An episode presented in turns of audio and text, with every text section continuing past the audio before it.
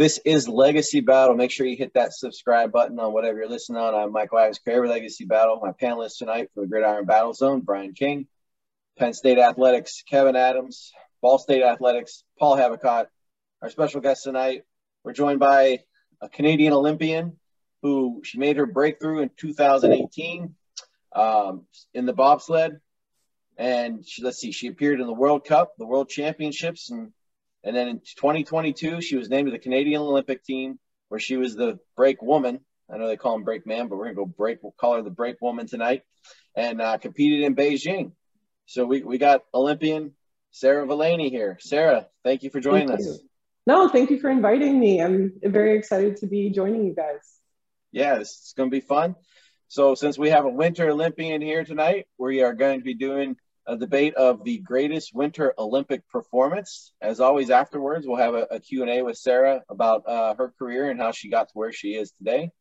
But we're going to start this out with 2022 Olympian Nathan Chen. Nathan was born uh, May of 1999, figure skater for Team USA. Uh, he is the 2022 Olympic champion. Uh, he began the 2022 uh, Winter Olympics in the men's short program of the Olympic team event.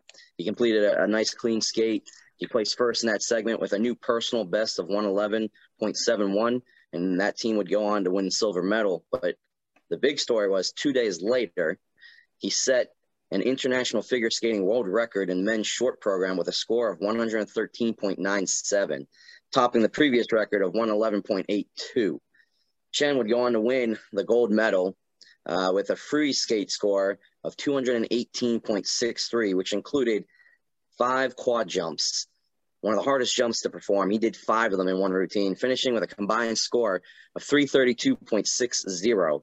He's the holder of the highest short program score, free skate score, and combined total at the Olympics. His performance was amazing. He's the first Asian American man to earn the Olympic medal in uh, single skating. Uh, he redefined men's figure skating with that performance. Not only did he win the Olympic gold medal, but he also finished more than 22 points ahead of the next competitor. He elevated himself above the men's field for the past four years. Uh, he will forever be known as the Quad King with the Olympic title. He is the only, he is only the seventh U.S. man to take the top step of the Olympic podium, expressing his appreciation for the champions who uh, preceded him. He actually thanked Michelle Kwan for being a great role model for him. Yahoo Sports listed this as the number one moment of the USA 2022 Olympics, and it's a shame that that it's so recent because I think if more articles were written after this, because there haven't been any really, that this would actually be in the top five easily um, in the history. But unfortunately, it's too fresh, so articles haven't been written about it yet. So just to put into perspective, if if you're not real familiar with figure skating scoring, Kevin said that he scored 213 and the prior record was 211. So you think to yourself, oh, that's only two points. That's not a lot. But that is like the equivalent of winning a baseball game by 10 runs. That, that That's what we're talking about here when it comes to figure skating scoring. So just think of it like that. Sarah, so let me come to you. 2022, these were the Olympics that you were in. You know, I'm not sure what you watched and what you didn't watch while you were there, but um, a, strong American performance here. Uh, Americans are usually pretty good at figure skating, uh, especially on the women's side. But uh, you know, what were your thoughts uh, seeing this and, and hearing about it when you were at the Olympics this past year? Yeah, unfortunately, I wasn't able to watch it live or um, be in there like in person, uh, even despite being in Beijing during the time of his his performance. Um, I'm pretty sure if I'm remembering correctly, the reason I couldn't watch was because I actually had my bobsleigh sliding practices during the same time. Um, so I just couldn't watch it. Um, I would get the updates on Twitter and stuff. So obviously, like it goes without saying, it's a phenomenal performance, like record setting. Like it's it's wonderful to see records fall, and like that's why they're there. They're meant to be broken. Um, and yeah, like I did afterwards see the performance, and I don't know much about figure skating, but it was a beautiful, lovely performance. And you can tell that every single movement is precise. Like I could tell like where his head was, his gaze w- was like pre- precision. So it's very fitting that he got the record. So Sarah, when I was your age, figure skaters were doing triple axels. Now mm-hmm. they're doing quads. So when you're our age, what what's going to be going on in that sport? I mean, it's just amazing the athletes. You guys just get stronger and stronger every year. You know what? I ask myself that all the time. Like, what is the next bar? Because like we are always trying to raise the bar, and then other people reach it, and then we try and raise another bar, and then they reach it. And you know, you start asking yourself, like, what? Where is the human limitation? Um, so I wonder that about, you know, when I'm watching the 100 meter sprinting and another world record falls, I'm like, how fast can humans run? And, you know, we're watching bobsleigh and we're like, you know, Whistler is the fastest track in the world. And, you know, we're reaching speeds of 149 kilometers. And you're like, how fast can we go? Like, let's go faster. So I honestly, I don't, I don't know. I think we're just gonna have to hang on and see where, where what the next bar is to be. It's to be incredible. Well, let's uh, let's move on to a sport we know Sarah is very familiar with. Let's go to bobsled in here. 2010, 20 well 2006. Paul's going to give us a little 2006 and 2010. Well, it's Andre Lange, and he's born 628-73, and he's considered the best uh, of all time. This guy's got more medals than a chain link fence. He took up bobsledding in 93 and in, term, in terms of olympic games he won gold for the four man in 2002 2006 and silver in 2010 and he won gold in the two man in 2006 and 2010 so for the 2006 that mike's referring to turin was the host city and uh, andre competed in the two events four man and two man and of the eight runs with his team he won five also finishing uh, second twice and fourth once. So for Andre and his partners, and I think he's had the, the same pusher since the beginning, uh, Kevin Kusk. That's how you pronounce his name. They were now two time Olympic champions. The reason why I thought 10 was good too, though, and this is what Sarah might be able to comment on, is 10 just seemed a lot more dangerous. It was in Vancouver, and the track had all kinds of accidents, all kinds of people pulled out. They had a captain's meeting only and at the end of the, the time of all the practices and the course adjustments and things like that, Andre still won silver in 2010 for the four man, but then he took gold in the two man. And with these wins, this was his fourth career Olympic gold medal in the two man event. And he surpassed Meinhard Nehmer for the most bobsled Olympic gold medals of all time. So then he ended up retiring after that. So, unlike the other people I'm battling against tonight, I really have two years that could be considered the best. Kevin had a really lame argument for one year completely. This is two years I'm talking about, though. So just keep that in mind as you're voting. I followed instructions and just went with the one year that I was supposed to go with. I've colored outside the lines, buddy. It's called being creative. so, Sarah, let, let, let's start with this with the bobsled. What what kind of difference are we looking at from a two man to a, to a four man? How how is a a pilot like like uh, Andre? How's he adjusting between a two man and a four man? So there, from my understanding as a brake person and just kind of hearing talks of the pilots, um, the four man is different in the sense that you have more weight in the sled. Now you have two extra bodies, so it actually helps with the keeping the sled on the corners a little bit easier, and uh, you go faster which is obviously fun. Um, there is a different component with four man where there's more of a team aspect, and with pushing, there's it's almost like a um, beautiful dance that you have to somehow choreograph these four giant, huge men and somehow get them into this bathtub in sync. And uh, so it's a lot of choreography that I don't know if people realize like how much practice goes into that. Um, but yeah, the two man and the four man, like I, I think the main difference is the team aspect. Um, yeah, but other than that, the driving lines are very similar, but there are like touch differences. Um, but you know, Andre is a, a legend in this sport, and his brakeman Kevin Kusk is also like a legend. And just you know, when as soon as you bring up that name or even the German program, it's like everyone knows that they're they're the top these are the top people these are the top guys and women. And so yeah like yeah they're a legend in the sport and what they've done is phenomenal. And, and let's go back here to a little bit to what paul said. So what is going to be harder? What is more impressive? Winning a gold and setting a record like he did in 2006 we're coming back in 2010 on a track that's much more dangerous and not setting records. Yeah, so Whistler's track, I guess I'll speak on that. Um, so the Vancouver track, it's in Whistler. It's um, the Canadians love it because it's our home track. We know it very well, um, and we know that it's going to be fast and it is dangerous. Um, but that's the part of bobsled. There is an extreme element to it.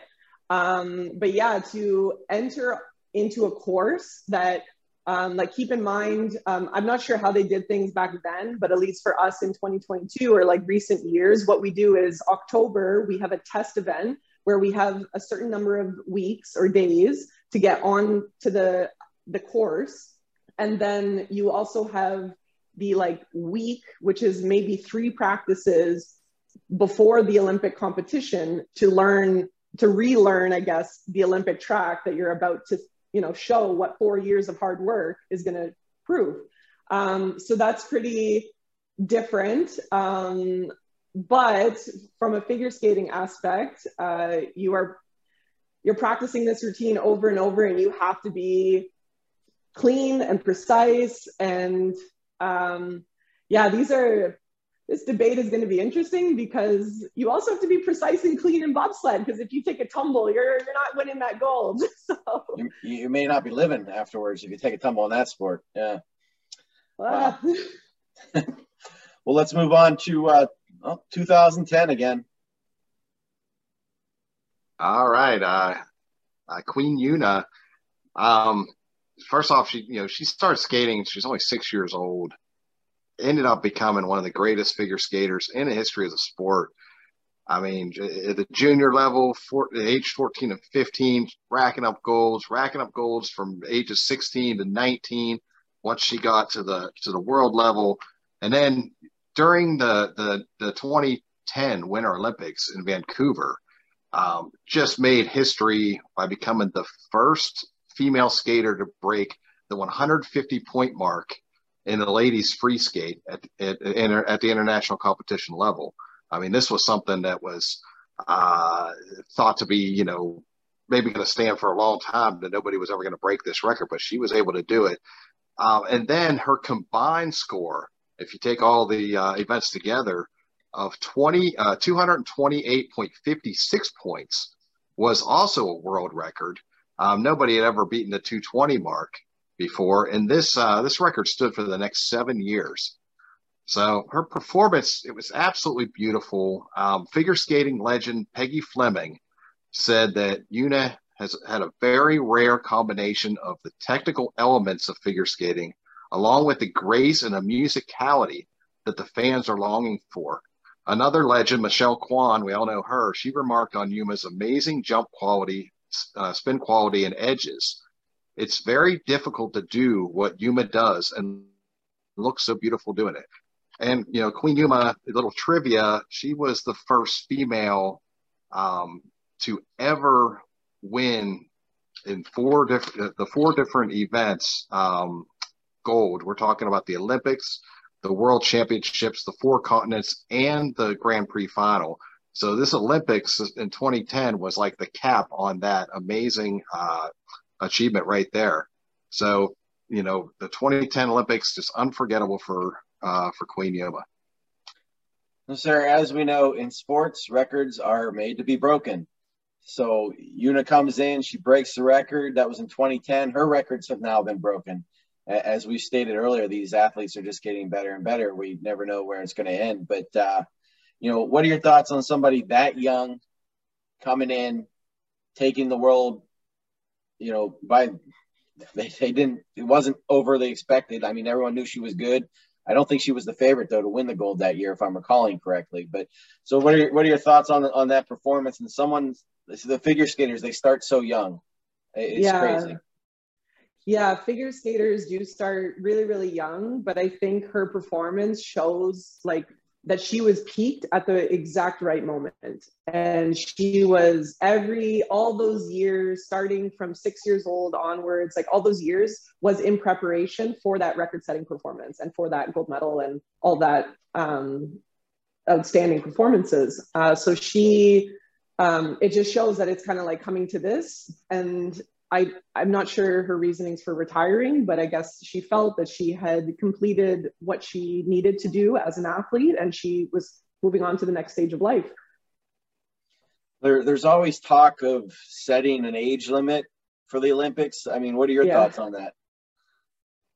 Um, I think it is important for um, like i have a gymnastics background and that's another sport that a lot of kids enter really really young and we've seen it's i think it's slowly starting to get better but there's a high burnout risk and we see that with sports that um, start very very young and you get comp- like elite level very very competitive at a young age and there's a high burnout rate. So i think the idea of the age uh, minimum is to attempt for the longevity of the sport. Um, so I think it is a good idea. Um, I think it's, yeah, to keep kids and adults in sports, I think it is important and to see, to have people see it as like more of a career that helps with that. So I think it, it is a good idea. I think we saw that more than ever before in, in your Olympics with, uh, what was it, Camilla Valieva, Valieva, the, the Russian skater, the 15 year old. So I mean, yes. we don't know what kind of psychological damage has been done to her, and we won't know for years, unfortunately. But well, let's move on to our, our final athlete tonight, and that's uh, Eric Heiden. So we are going back to 1980, further than any of these other athletes tonight. Um, Lake Placid here in the United States. Now, this was because it happened in the United States in 1980. It was a tad bit overshadowed by the U.S. men's hockey team um, uh, so his performance was a little overshadowed at that time, but I think history has shown that it it how great it actually is. But uh, so Heiden goes for five gold medals representing the United States in the men's uh, speed skating 500, 1,000, 1,500, 5,000, and 10,000 meter races. Five golds. The odds of winning all five golds in all of those are very slim. Um, but what made this so great is the fact that in all five races, he he he set an Olympic record in all five races, and in the ten thousand meter, he also set the world record. So that's six different records that he set in one Olympics. Um, and that world record on the 10,000 meters, he set that by 6.2 seconds. So as we were making that baseball analogy earlier, again, that's like winning by like 10 runs. Um, so I'll just throw this point out here too about him. Um, Dan Jansen, American Olympic gold medalist, hero here in the United States, who's been on this show, and he said on this show that um, there's nobody even close to what Eric Heiden did in 1980. It would be like Usain Bolt winning the 100 meters and the 10, then the 10K. You, you just don't win short and long at the same time. Um, and it'll never be done again, according to Dan Jansen. So um, Heiden's just a great performance. He's in the Hall of Fame, of course. Um, Athlon Sports and MSN both have him at number one of the greatest Winter Olympic performances of all time. So my money is on him tonight. Sarah, speed skating, it's um, it's much bigger up there in Canada than it is down here. And, you know, I know that, um, but you know, can can you even comprehend like how hard it would be to win five medals in one Olympics? You got to be in five events first off. That that that's the start right there. Yeah, I was gonna say I unfortunately for some reason chose a sport where you only have one shot. I guess for women now we have two shots, but uh, as long as you're a pilot, you get those two shots. Um, so I I've said for quite a while now that if I could have maybe switched sports, like and I had to pick a winter sport, I would choose speed skating. Um, I think uh, it's it's a really cool sport like the long track it's like i really i would want to do that event. Um, but they have a lot of opportunities to get those gold gold medals or even just a medal. And it kind of seems like i really hope i'm not going to offend any speed skaters but it almost seems that once you break that glass ceiling it's like you are on top.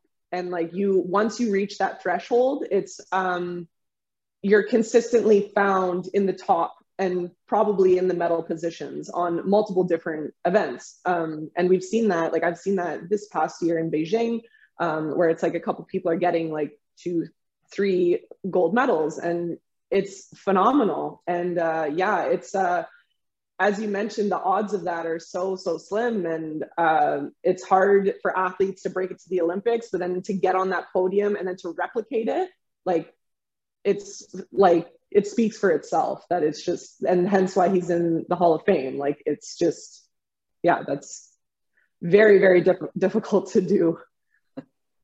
Well, our shout outs tonight to the ones that just missed our top four.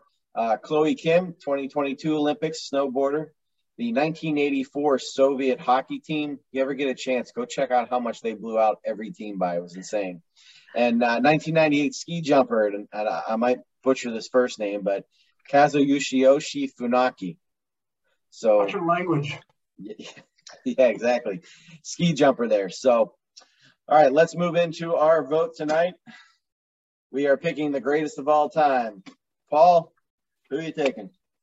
Yeah, like my guys like going 80, 90 miles an hour down a track. You guys got figure skaters doing twirls and stuff like that. I guess. I mean, I don't know. I guess yours, Mike. I mean, but even like Sarah said, when you got it, you got it in that sport. It's it almost sounded like she was saying it was rigged. Speed skating. no, no, no.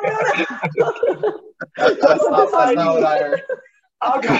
I'll go. You're gonna get so many complaints from speed skaters yeah, now. It is. It is impressive that he did five records for the five events, but that's the thing is like like it's like Michael Phelps, man. He was he was a king those few He's years. He just had it. So, but right. my my guy had to team up with other people, so it's tougher. Brian, go ahead. Uh, well, you know, when, when I look at Chen, I got to see how long that record holds. I mean, that's it's very recent, so that, that's a tough one. Uh, I look at Andre. I mean, I don't even know what year I'm looking at here. Am I looking at 2010? Am I looking at 2000? I don't know what's going on. So by default, I got to go with. I mean, six Olympic records in one, uh, you know, in, in a two week span or something. That's amazing. Got to go with Hyde. That's not true. It's five. I thought. I thought it was five records. Yeah, oh, but he also set a world record, so it was six records total. This yeah. is I, this is rigged so I'm I'm actually I I watched I've seen all these performances and I have never seen a dominating performance like Nathan Chen did at the 2022 Olympics. He absolutely obliterated in that short uh the, the short program. I've never seen anything like that in figure skating history and and and you know I know Kevin's a big Scott Hamilton fan. Um, what they're doing now is amazing, but this guy is taking it to the next level. So he has now set the bar, and, and the bar. I don't know how anyone athletically is ever going to pass unless they're unless they're Royden or something, a, a quadruple. But he, he he is amazing. So I'm taking Chen. Kevin. Well, I can't go with Paul's because he broke the rules and discussed like the rules. I expanded and then uh, unfortunately, Mike's yours. Yeah, yours was. It, it's like a Michael Phelps story. Overall, full Olympic um, performance. Yes, he won five gold medals. That's amazing. Yes, but individual, like single performance. What is the single best performance that we're talking about? I personally think it's Chen, but I can't vote for my own, so I only leaves Brian. So I'm going with Brian's. Okay. Sarah, we come to you man, can I be that person that just says they're all winners in my eyes? There's no um, participation think, trophies here. No. Know, we, actually, we, hate, we hate participation trophies. That's why we do sports. So um, I think it would be too biased of me to pick Andre just because I come from bobsleigh. Although that is like he's a legacy in the sport. I can't like he's definitely like I, I gotta go with Eric Heiden, like uh, partly partly out of jealousy. Honestly, I just I am very jealous that he has five opportunities to win a medal. Like, so I think I'm gonna have to pick him. All right, so win for Eric Heiden tonight. Let's move into our Q and A. Uh, I got first question, so um, let's see. I have I have a whole bunch here for you, but let me pick a good one the bobsled averages 84 miles per hour. That's that's what I've discovered here.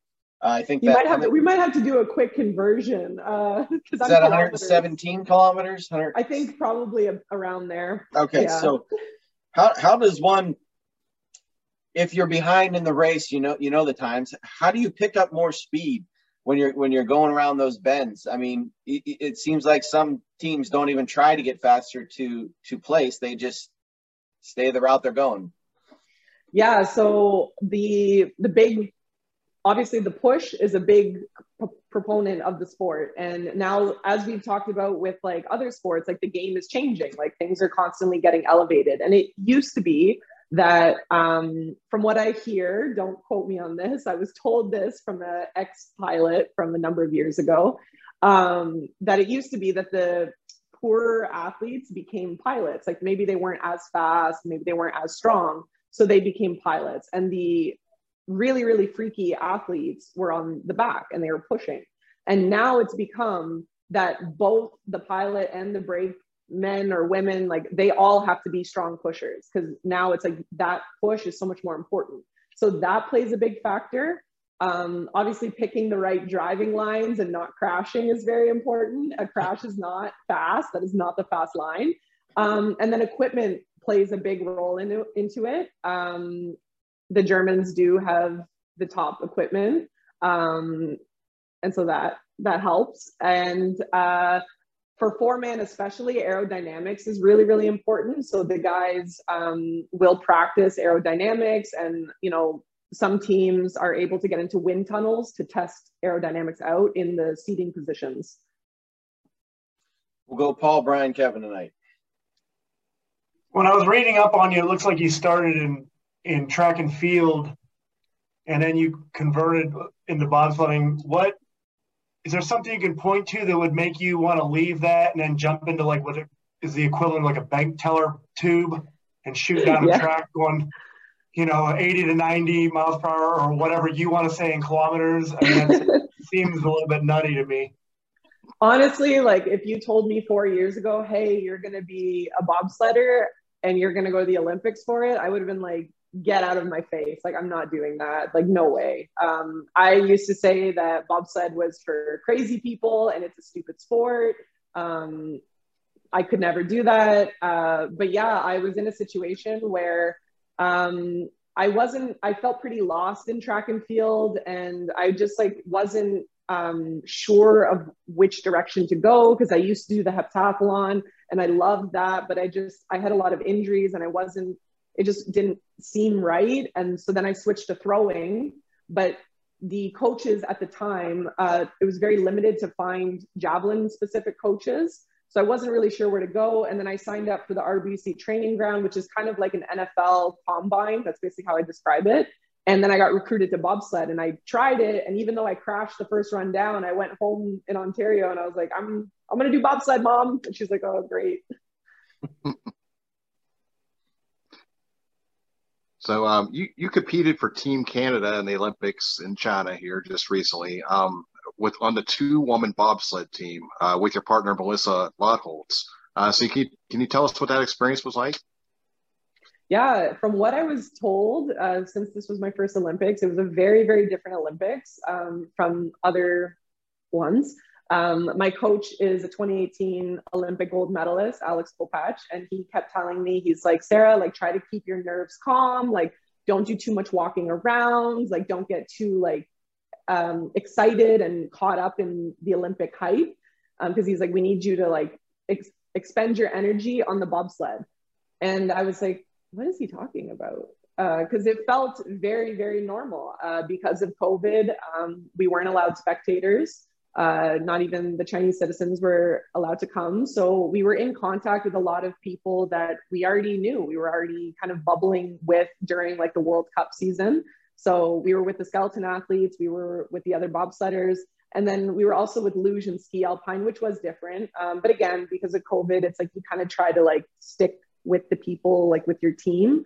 Um, but otherwise, like I think honestly, it was probably a really great experience because I didn't actually get that nervous until the morning of the competition when I realized, like, wait, you're about to go compete at the Olympics. Um, so it was good in that sense. Um, but yeah, otherwise, it it honestly felt like a normal competition. I was there to do my job and I was there to perform to the best of my abilities, and I feel like I did that. So I want to take you to uh, the beginning of a, of a bobsled uh, race, so the push start. So what what is going on uh, with you guys? Like, what are you guys talking about? What are you doing prepping? Because we all know, you know, the push start is pretty much like make or break for the race. Um, because yeah. after that, it's basically gravity and hopefully picking the right line to going down. So what what are you guys doing mentally preparing for that push start and and get going? So I'm laughing because I feel like if you asked a four man guy this question, they would have a very different response. And it would be, oh, there's a lot of grunting and hitting and just yelling. And it's a lot of caffeine, which like still true. But um, yeah, women kind of, we hype ourselves up a little bit differently than the men do. Um, but yeah, it's a lot of, um, so yeah, the, the way a pilot versus a brakeman hypes themselves up is a bit different for a pilot, you almost have to be calm. Like a, it's like a strange, like you have to be hyped up but calm and very controlled because you don't want to be going down the track like this and hoping you're picking the right lines. Um, so you have to be elevated but calm. For a brakeman, you want to be animalistic. You want to push that thing. You want to put your head through a like through the brick wall. Um, so I everyone does have their own techniques, but you know, slapping the muscles like definitely helps. But uh, visualization is a big, like a big tool that many many athletes use, and brakemen do it as well. Um, we even visualize braking. We we do. It's a it's a thing. We we visualize what all the corners might feel like, and then okay, my all right brakes. Uh, we do visualize that. Um, and yeah, so visualization for me, I rely heavily on music. Like I have a set music playlist so that when I do start to feel nervous, I just go like, okay, music into the routine, go. And then, you know, you take your caffeine, you get hyped up, you start feeling the jitters, and you're like, all right, it's go time. Okay. And then that's when you kind of, I start pacing actually. But yeah, the men are a little bit more of like, like a show, I guess. so yeah. Does that before every show? We listened to Celine Dion, I think. Is that is that still what you listen to? How did you know? That's like the second song on the list. so with with an uh, with an Olympic athlete, you spend four years training to get to the pinnacle of the sport, which is the Olympics, and then if you don't win, then you have to make the decision: Do I want to do another four years of training? So will we see you, Sarah, in Italy in 2026? I plan on being there. Yeah. Excellent. And and just kind of run run through for me like what what kind of training are you doing for four years? I, I can't imagine it's all on the ice. So what, what do you yeah. do to, to, stay in shape and, and to get prepared for uh, an event like like the bobsled? I get this question a lot because obviously you say bobsleigh and like they're like winter sport. How do you train for that in like 30 degree weather? That like in the summer, how do you do that? And uh, yeah, so basically we are Olympic weightlifters in the gym, and then we are track sprinters on the track. Um, and then if you're fortunate enough, you either can get access to an ice house. Uh, we have one in Calgary, Alberta, and there's also a brand new one in Lake Placid, New York, which I've been in, and it is beautiful. Um, and so if you that's if you have access to that, you are able to practice the push um, indoors. And then, or you maybe you make like a push cart or something like that, um, which I also like my coach, we've done that too. Um, so yeah, other than that, it's you're you're doing, I guess, grunt work as we call it, um, to prep for the season, um, where you're going to be standing in negative 20 degree. I'm saying Celsius, but you guys are all in Fahrenheit. But yeah, you're standing in like frigid cold, trying to warm up, putting Tiger Balm and heat cream on you, just going, please, please make help this. uh, if you have another question, same order, guys. Well, my question would be kind of what you were just talking about. Like you're doing all this working out, but is there a diet involved in this too? I mean, do you have, do you have to do you have to eat more or less? And if you're if you're eating less to maintain a weight, what's a cheat day look like for you? What are you what are you going to on your on your cheat day? So not a lot of people realize that bobsled is actually a maximum weight sport. Um, so the sled has a minimum and essentially kind of a maximum, um, but the total is also maxed out. So um, yeah, the again, if you spoke to a male bobsledder, they would be like, "Oh yeah, I got to eat three plates of food. I got to, I don't know, I got to keep packing on weight." And uh, for the women, it's um, it can be tricky for a lot of the North American female athletes. The weight limit is low, and uh, a lot of us are pretty tall. And just when you're taller, you're you're heavier. And uh, so yeah, for me, it's like I actually try to keep to like a lot of rice, a lot of chicken. I do have to eat a lot of protein. I have to unfortunately stay away from carbs um, because it's just it doesn't match my sport. If I was a long distance runner, I could eat all the carbs I want. Um, and it also sucks because I have to try and stay away from pasta too, just to try and keep it clean. Um, and I'm half Italian, and it's like I grew up on pasta, so it's like it's torture sometimes. Um, but yeah, there is a specific diet, and we try and eat clean. Um, on competition days, I do usually eat candy because uh, it's kind of a nice treat and it gets you um, like just the sugar is really nice. And yeah, it's just like a nice treat. And so you kind of look forward to that. So, so I know um, you know, Christine de, uh, de Bruin is sort of like the entrenched uh, monobob uh, lady there for Canada. But have you ever given any thought to, to trying to monobob yourself? So I did in March after the Olympics. I went down to Lake Placid, New York, and I tried um, piloting, and they put me in a monobob. It's like the old school monobobs, not the one that um, they were using at the Olympics right now or this past Olympics. But yeah, so I went down, I tried it, I crashed a couple times. yeah, it's uh, it is something I am looking into just because um, with the new event of monobob the weight limit is actually higher and i my body stature actually fits really well with the weight limit. Um, but with piloting it there's different roles and responsibilities that i basically have to decide if that's something i want to take on. Um, so yeah. Do you know if de bruin is going to be back for the next olympics I, am not sure. Um, i'm sure canada would really love to have her back but i'm not sure. I think she'll be like in her late 30s by then so hey, you might have an opening yeah. there. There's uh there's a lot of women and, and guys who come back and they're like well into their 30s and That's so true. it's possible. It's you know whatever she wants canada will you know lovingly accept her. So just tell me what's your most memorable uh performance or or race that you were in I guess it's an easy cop out, but I guess like going to the Olympics was pretty cool. Um, but my my very first World Cup was actually with Christine de Bruin, and it was very special um, because, like, I was just, you know, I, you kind of get in bobsled, you learn like it's kind of like you either sink or you swim, like, and I was kind of put in a situation where it was like, okay, we need you to go and perform with Christine, and because uh, her regular brake woman um, got kind of I, I would say like got screwed over by COVID. And so she ended up getting stuck. Um, so they looked at me and they said, You're Christine Spare, you need to step up to the plate.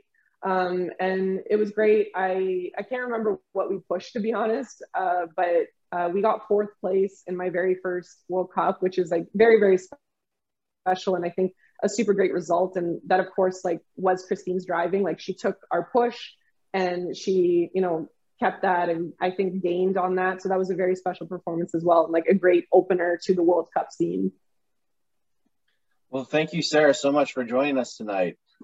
Always thank you for having Olympians me. On. Yeah, yeah, yeah. Thank you. We, we look forward to uh, seeing you there in Italy in 2026. Seeing seeing now what Canada can do, even though we'll, we'll be rooting for USA, but we'll be rooting for you too. of so. course. Well, thank you. I appreciate that. I'll remind everybody hit that subscribe button I want to thank you for watching. We'll see you next time. Everyone have a great night.